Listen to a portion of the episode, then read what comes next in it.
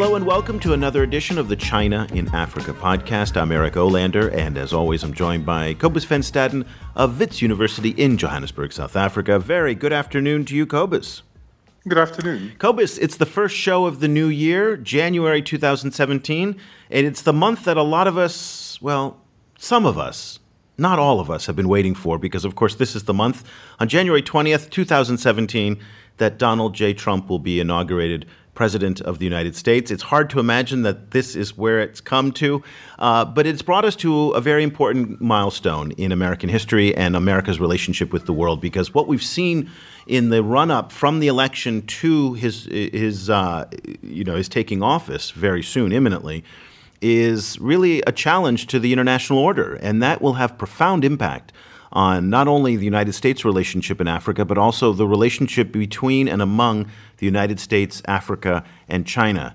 And I just think it's going to be absolutely fascinating because, as much as we want to think we know what's going to happen, we absolutely have no idea. One of the complications of China Africa life and China, the China Africa relationship is that China and the US have, to, to a large extent, kind of defined themselves in Africa in comparison to each other. So, you know, kind of the US has defined itself over the Obama administration definitely as the non China.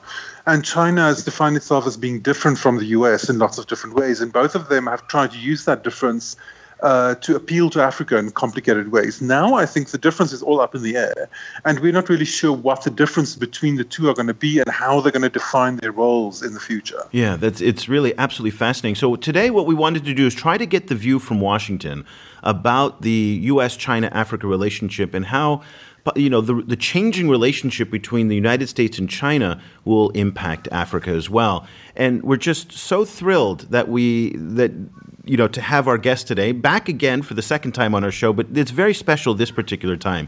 For those of you who don't know Janet Eom, she is the research manager at the China Africa Research Initiative at Johns Hopkins University. She works alongside Deborah Brautigam. Many of you may know her.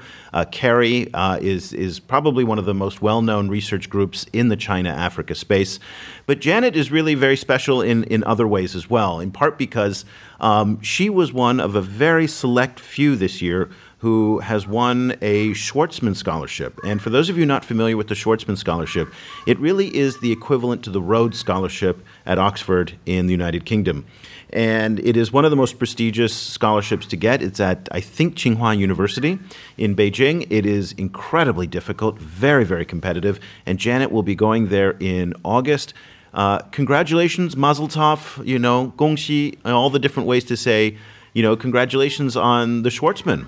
Thank you so much, Eric. It's really a pleasure to have you back on the show. And in part, the reason why we are so excited is because you're in Washington, D.C. now. You have been watching the political events unfold over the past 18 months that have led up to Donald Trump uh, taking office this very soon in a few in a few short days in uh, you know on January 20th. You also have time that you've spent in East Africa. You lived in China Correct. for a long time. You were at the Carnegie uh, Tsinghua Center there. You're going back to China. So, in many ways, you are the perfect person to kind of talk to us about how you see the relationship among these three regions changing in this new uncertain era. What are your thoughts that you've been that, that have been going through you and as you talk to Professor Brautigam? What's the narrative here that you're that you're trying to put together? Right. Well, it's interesting that you say, um, you know, my time in these various places at these very very um, quickly changing times. And I definitely think that there could be some drastic changes. Um, I think the main thing is that up until now, you know, back in 2009, when the trade, um, uh, China surpassed the US as Africa's top trade partner, I think that was kind of a pivoting point in terms of a lot of people in Washington starting to pay attention to China Africa relations. Um, and since then, there's definitely been a narrative that's been built up um, where you know distinguishing U.S. foreign policy in Africa from the Chinese um, way of doing things, and uh, a lot of the time, China distinguishing itself based on its non-interference, right, and um, the U.S. Uh, espousing more of these um, conditions when it engages economically. So I think definitely that narrative could change a bit I think the main question is just how much that will change. Um, a lot of people here right now in Washington, there's still so much speculation uh, leading up to January 20th in terms of exactly what the new administration will look like, um, just in terms of its domestic policy and then, of course, its foreign policy. And so, uh, just the degree to which this might shift and what that would mean for Africans, I think that's still something we can debate. Um, so, I think we'll have to see. One of the the um, themes that have come up uh, during the campaigns have been uh, hostility towards China as a trading partner, um, and a lot right. of criticism about you know kind of the impact of, of trade with China and outsourcing to China on the American workforce. Um, and there's also there's been talk of tariffs. There's been talk of a possible trade war. If the trade relationship between China and the U.S. becomes more tense, what do you think some of the fallout will be on Africa? So any trade war that China brings, um, or that the U.S. brings on China, will definitely bring in Africa too. The main reason is that the U.S. is not China's only export destination. Uh, today, China exports to African consumers mostly manufactured products, machinery, electronics, automobiles, textiles. So China already has been engaging with a lot of African markets. Um, and so I think, if anything, if the U.S. decides to raise tariffs on Chinese goods coming in, um, China will have even more of an interest in investing in, in growing markets in Africa, uh, facilitating that growing mi- middle class across a lot of African countries so that its trade with Africa can continue. Um, some estimates say the continent's middle class is up to 34% of the population. That's definitely significant.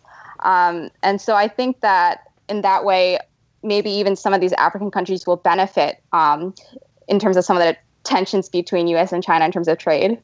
Yeah, but I, you, you, can't you can't kind of equate the Af- the rising African middle class with the even as beleaguered as the American middle class is, it's still significantly wealthier than the the African middle class. So any downturn right. in U.S. trade probably can't be made up by African consumers. I think that's true that it can't be made up, but I think um, just exactly because of that, I think there might be more of a deliberate action on the part of um, some of these uh, our Chinese counterparts in terms of wanting to um, make sure that those markets stay um, open for Chinese exports. Well, you know, there's Africa. been a lot of talk about how Chinese companies are using Africa as a backdoor into the United States because of AGOA, which is the African Growth and Opportunity mm. Act. So AGOA allows for free trade access from Africa into the U.S. market. And there's been some criticism in Africa that Chinese companies are starting to use this. And I can imagine in a scenario if Trump puts tariffs on Chinese products made in China, and if all of a sudden, you know, Ethiopia becomes a shoe manufacturing destination as it is, that they could take advantage of AGOA and just shift some of the production there. And, you know, it would be hard, I think, politically for Trump to shut down trade with Africa because of Chinese products. Do you ever, you know, you and your colleagues at CARI kind of think about that scenario about how AGOA could be leveraged by the Chinese to get around any potential uh, trade sanctions? Right. I mean, it's interesting to say that. I just want to bring up one thing. You were talking about shoe manufacturing in Ethiopia. Um, a lot of the, you know, discussions around China in the past, uh, you know, 18 months, like you said, um, have been focused on this idea that a lot of U.S. manufacturing jobs have moved to China due to lower wages. But now a lot of those jobs are offshoring from China to Africa as wages rise in China. So a lot of the, the Huajian shoe factory in Ethiopia, for example, um, is one example of that. And actually, um, Ivanka Trump's apparel line, which is manufactured in China, there have actually been some headlines, um, some speculation that there were talks of it moving to Africa because of the lower wages. So um, I mean, that's like one interesting spin on this. In terms of AGOA, I think it's a lot, it's a little harder to say because definitely a lot of the discussions around uh, trade, this more protectionist view on trade. Um, and so I'm not too optimistic that um, AGOA may stay at the same rate that it has. It may take a hit. And so I think it's still uncertain and we, it would be in our interest, but I think we have to wait and see what the administration decides. One of the um, one of the complications, I think, of the Trump, the coming Trump administration, is that he sits on such a a complicated kind of uh, Republican base, you know, kind of where there's there's so many different Republican constituencies are, are part of his base, um, including uh, you know kind of some support from ev- evangelical groups, mm. some s- s- strong you know strong kind of presence from the extraction industries in his in his cabinet. Um, how do you see these different these different um, groupings? Who, a lot of them have uh, have some kind of leg in Africa. The evangelicals have strong engagement in Africa. Mm. The extractionists mm-hmm. have a strong engagement in Africa. Um, how do you see that kind of those kind of power bases pulling his his approach to Africa? That's really interesting. I actually didn't think about some of those factions that you just mentioned. It's it's difficult to say again because I feel like uh, definitely during his presidency, Donald Trump will want to make sure that he keeps those co- constituents close. But uh, just knowing the uh, structure of a lot of the his predecessors, you know, Obama with Power Africa and um, Bush with PEPFAR, just the way that some of these initiatives have panned out, I just don't know how easy it would be for Donald Trump to change the way things have been working in DC for the past eight years. Well, he's so, off to a pretty good start, I got to say. I mean, you know, right, right. I mean, but you know, Cobus, let me take a shot at that one because there's been a lot of excitement in some parts of the extractive business in Africa over the appointment of you know the the, the current, soon to be former head of Exxon as Secretary of State and you know, and this idea that maybe that that will strengthen you know what's been a declining U.S. African oil business, particularly with Nigeria. And the reason why I think that's a false hope is because one of the major constituencies that you raised of the Trump coalition is the domestic extractive business in the United States to get, you know, that drill baby drill, which is domestic oil business, the shale business, the North Dakota oil. So I don't necessarily think that that's going to benefit uh, Africa. And that will give, again, more running room, I think, for the Chinese oil majors to operate in Africa because the markets will not be in the United States as they've been. Because I think the, that he really wants to start, you know, do what he calls the America First principle, which is to first build a domestic oil industry uh, to kind of, you know, with oil prices down where they are, it's become unprofitable for most American shale drilling to go on. But now I think he wants to focus on that, and he's not going to focus on African extractive industries, which has been the bedrock of the U.S. African trade relationship. Right. And I think yeah, another aspect. Go ahead, sorry. Go ahead, Jen. Oh, no. I was just going to say another aspect of that is, um, for example, Power Africa emphasizes clean energy. A lot of those um, initiatives under that under Power Africa. So, given his stance on climate change and a lot of um, his uh, the people that he's picking for his cabinet um, in terms of some of these energy policies, I think definitely it's unlikely that Power Africa in particular may uh, continue in the way it has.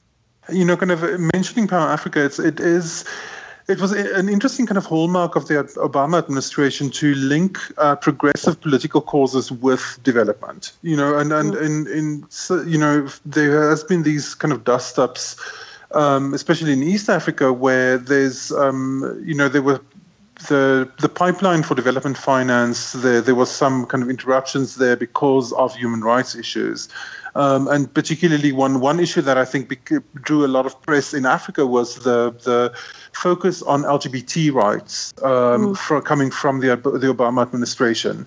Um, and in a lot of ways, China have been um, you know, defining themselves against that kind of approach in the U.S. by, by like playing up their non-intervention policy, um, saying like you you know kind of we're only interested in financing infrastructure, we're not interested in you know in dictating kind of local policy.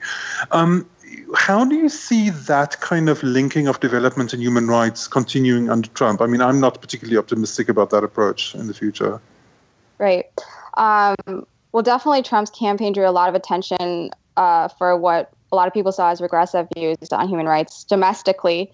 So, if there's a drawback to some of these issues in the U.S., um, I, I, think it'd be naive to think that that wouldn't happen abroad as well in terms of how we engage with certain African countries. Cobus, you know, one you know, one area where, you know, you talked about LGBT issues, you know, Trump has actually been quite progressive. I mean, he was way ahead was, of the pack to yeah. not make, you know, gay issues, to, you know, that big of a deal. And, you know, now. But then his, his appointments were horrific. His you appointments. Know, kind of, I mean, Mike Pence alone is a. Is Mike a Pence is a nightmare for LGBT, but, you know, he's the president. Mike Pence isn't, for all, as far as we know.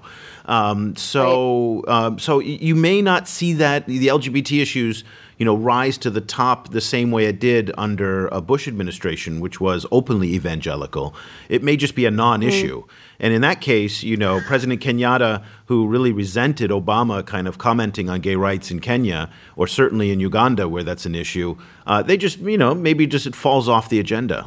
Well, you know, kind of, I mean, LGBT issues was, I think, was became a kind of a flashpoint in this particular thing because I think African elites assumed that they could effectively count on homophobia within Africa. You know, right. kind of, they, they could effectively make that like, oh, look at these outrageous demands that are being put on us by the West. You know, kind of like, mm, mm-hmm. you know, kind of, you know, where where our, our very the kind of very bedrock of our culture is being threatened. You know, et cetera, et cetera. Yeah. But I mean, it also it also went not only LGBT rights but also issues in relation to to the free press, civil society, um, you know, kind of w- women's rights and so on. The, the Obama right. administration linked all of those to development. Well, I, I hope for one that that I, uh, Trump does continue to kind of raise the issues of LGBT issues, particularly in places yeah, like Uganda definitely. and Kenya.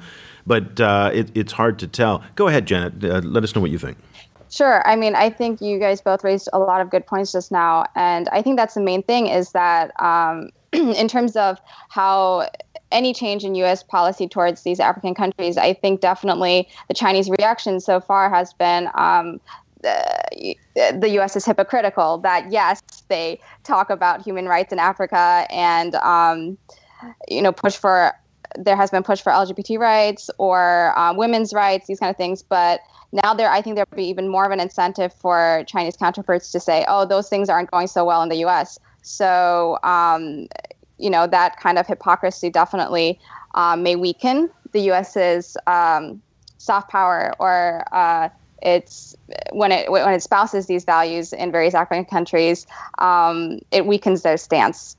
You know, for those of you who don't live in Washington D.C., one of the kind of you know industry rags, the newspapers, is called the Hill and uh, it's a paper that everybody on Capitol Hill reads, and it's kind of an inside the Beltway type of, uh, of, of publication. And over the past couple months, since the election, there have been at least two columns that I've seen, uh, maybe more, arguing for Donald Trump to engage Africa as a way to check China's power around the world. That mm. this is a front in almost the, the war against China or the coming war against China, that Africa is a front.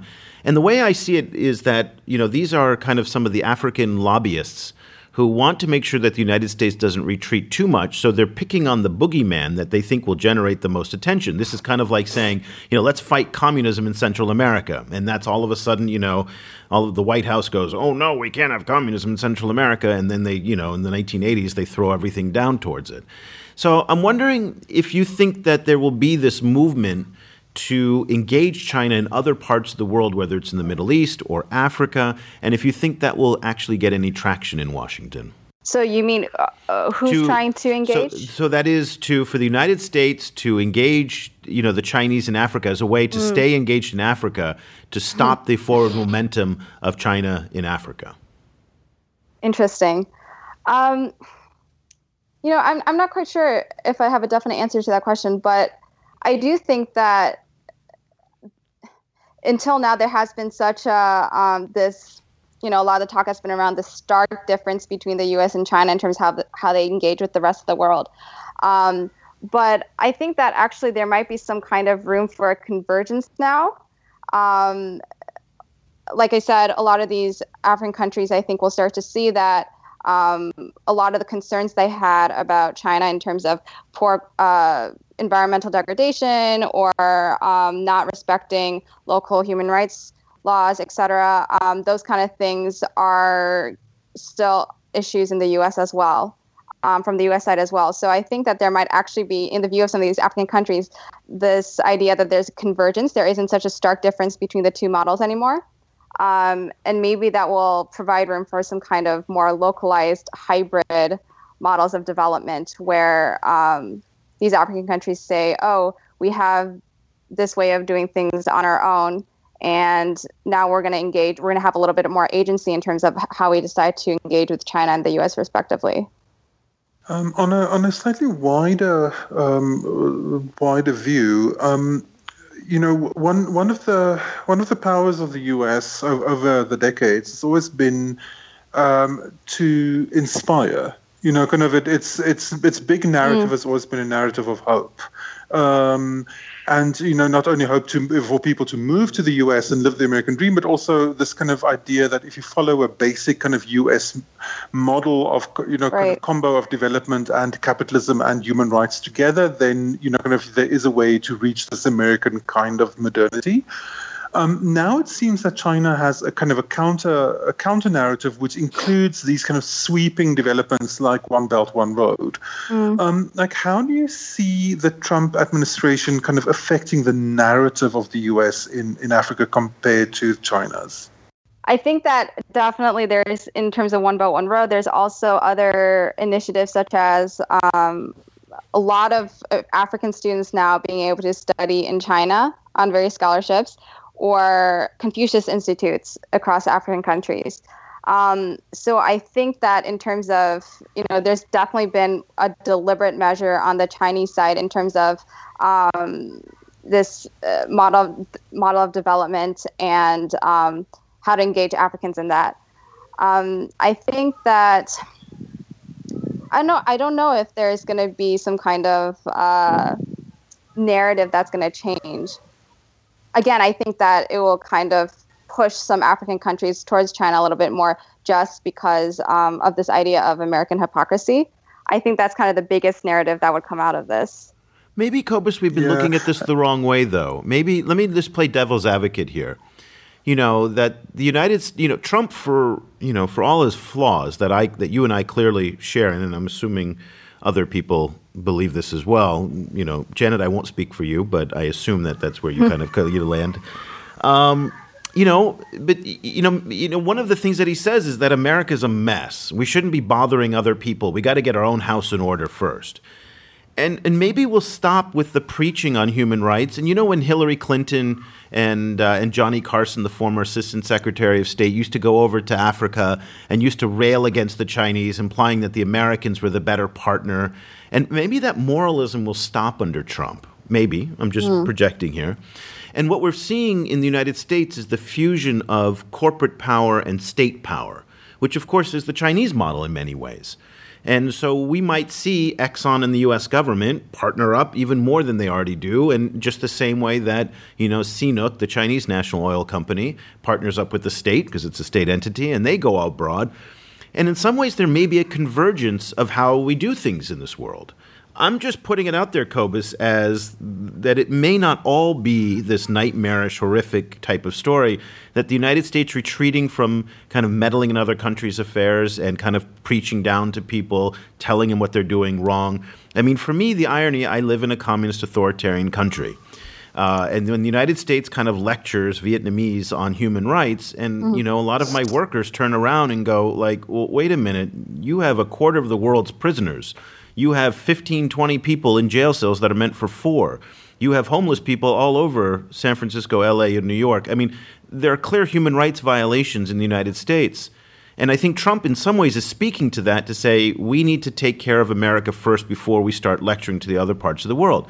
Cobus, do you think there's a scenario where actually things get better because this moralism may actually be put to the side for a change?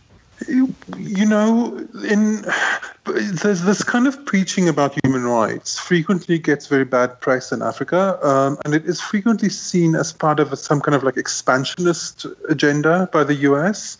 So I can well imagine that you know, kind of that that retreating from that, you know, kind of might well, uh, you know, kind of might well ease relationships between Africa and the U.S. Um, However, I don't necessarily see that that would necessarily improve life in Africa. You know, it's I, can see that that that it might well, um, you know, kind of create kind of comfort zones for people, for authoritarian rulers.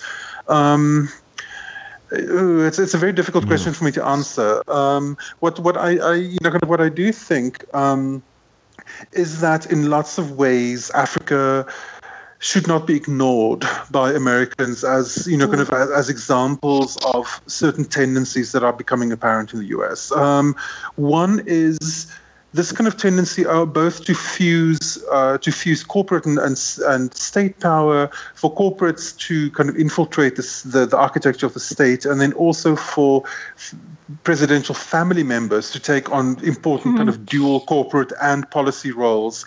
Africa has a lot to teach there, and not of it, not a lot of it is very optimistic. Janet, let's um, let's close our discussion. You are going in 2017 to Beijing You've been at the right. China Africa Research Institute. You've been keeping an eye on what's happening in Africa. When you get to China later this year in August to start your Schwarzman Scholarship, what are you going to be thinking about in terms of the U.S. China Africa relationship now that you're going to be looking at it from the point of view uh, from this side of the world? I think about this quite often, actually. Um, it'll definitely be an interesting time to be there. I think I'm most interested in when I go to China. I'll be there for at least one year uh, I just think it'll be refreshing to see how all of this is panning out from Beijing, um, both in terms of expats, that American expats that are there, and what some of their views might be, but also um, exactly, you know, Chinese academics or um, maybe some of my Chinese classmates at Tsinghua, um, some who may have spent some time in the U.S. studying, for example. Um, I think I just want to kind of understand what their views are um, since I will be there. And, you know, I'll continue to think a little bit more about what um, this tension might mean for the next administration might mean for uh, U.S. China relations elsewhere, for example, in Africa. Well, we can't wait to talk with you once you're in Beijing because I think we'll get a very different uh, story at that point. point, and we will be six or seven months into the Trump presidency by that time, so we may have an indication of which right. direction things are going. Doesn't that sound scary? Right six or seven months into the Trump presidency. we'll I, see how quickly our predictions during know, this podcast it's terrifying. Uh, Janet Eom is the research manager at the China Africa Research Initiative at the Paul H. Nitze School of Advanced International Studies at Johns Hopkins University. Uh, soon to be departing from Johns Hopkins to go to Beijing to Tsinghua University, where she is recently awarded a Schwarzman Scholarship. And uh, we are just thrilled to have you back on the show and cannot wait to talk with you later in the year when you are in Beijing. Congratulations again on the Schwartzman. It's a, it's a tremendous accomplishment. Thank you so much, Cobus and Eric. For Cobus Van Staden in Johannesburg, I'm Eric Olander. We'll be back again next week with another edition of the China in Africa podcast. Thank you so much for listening. The discussion continues online. Head over to facebook.com slash China Africa Project to share your thoughts on today's show, or follow China Africa News that's updated every four hours, 24 hours a day, seven days a week. The guys are also on Twitter, where you can find Cobus at Stadenesque or Eric at E. Olander. That's E O L A N D E R. Subscribe to the China Africa podcast on iTunes or download the mobile apps for iOS, Android, or Windows Phone. Just head over to your favorite store and search for China Africa.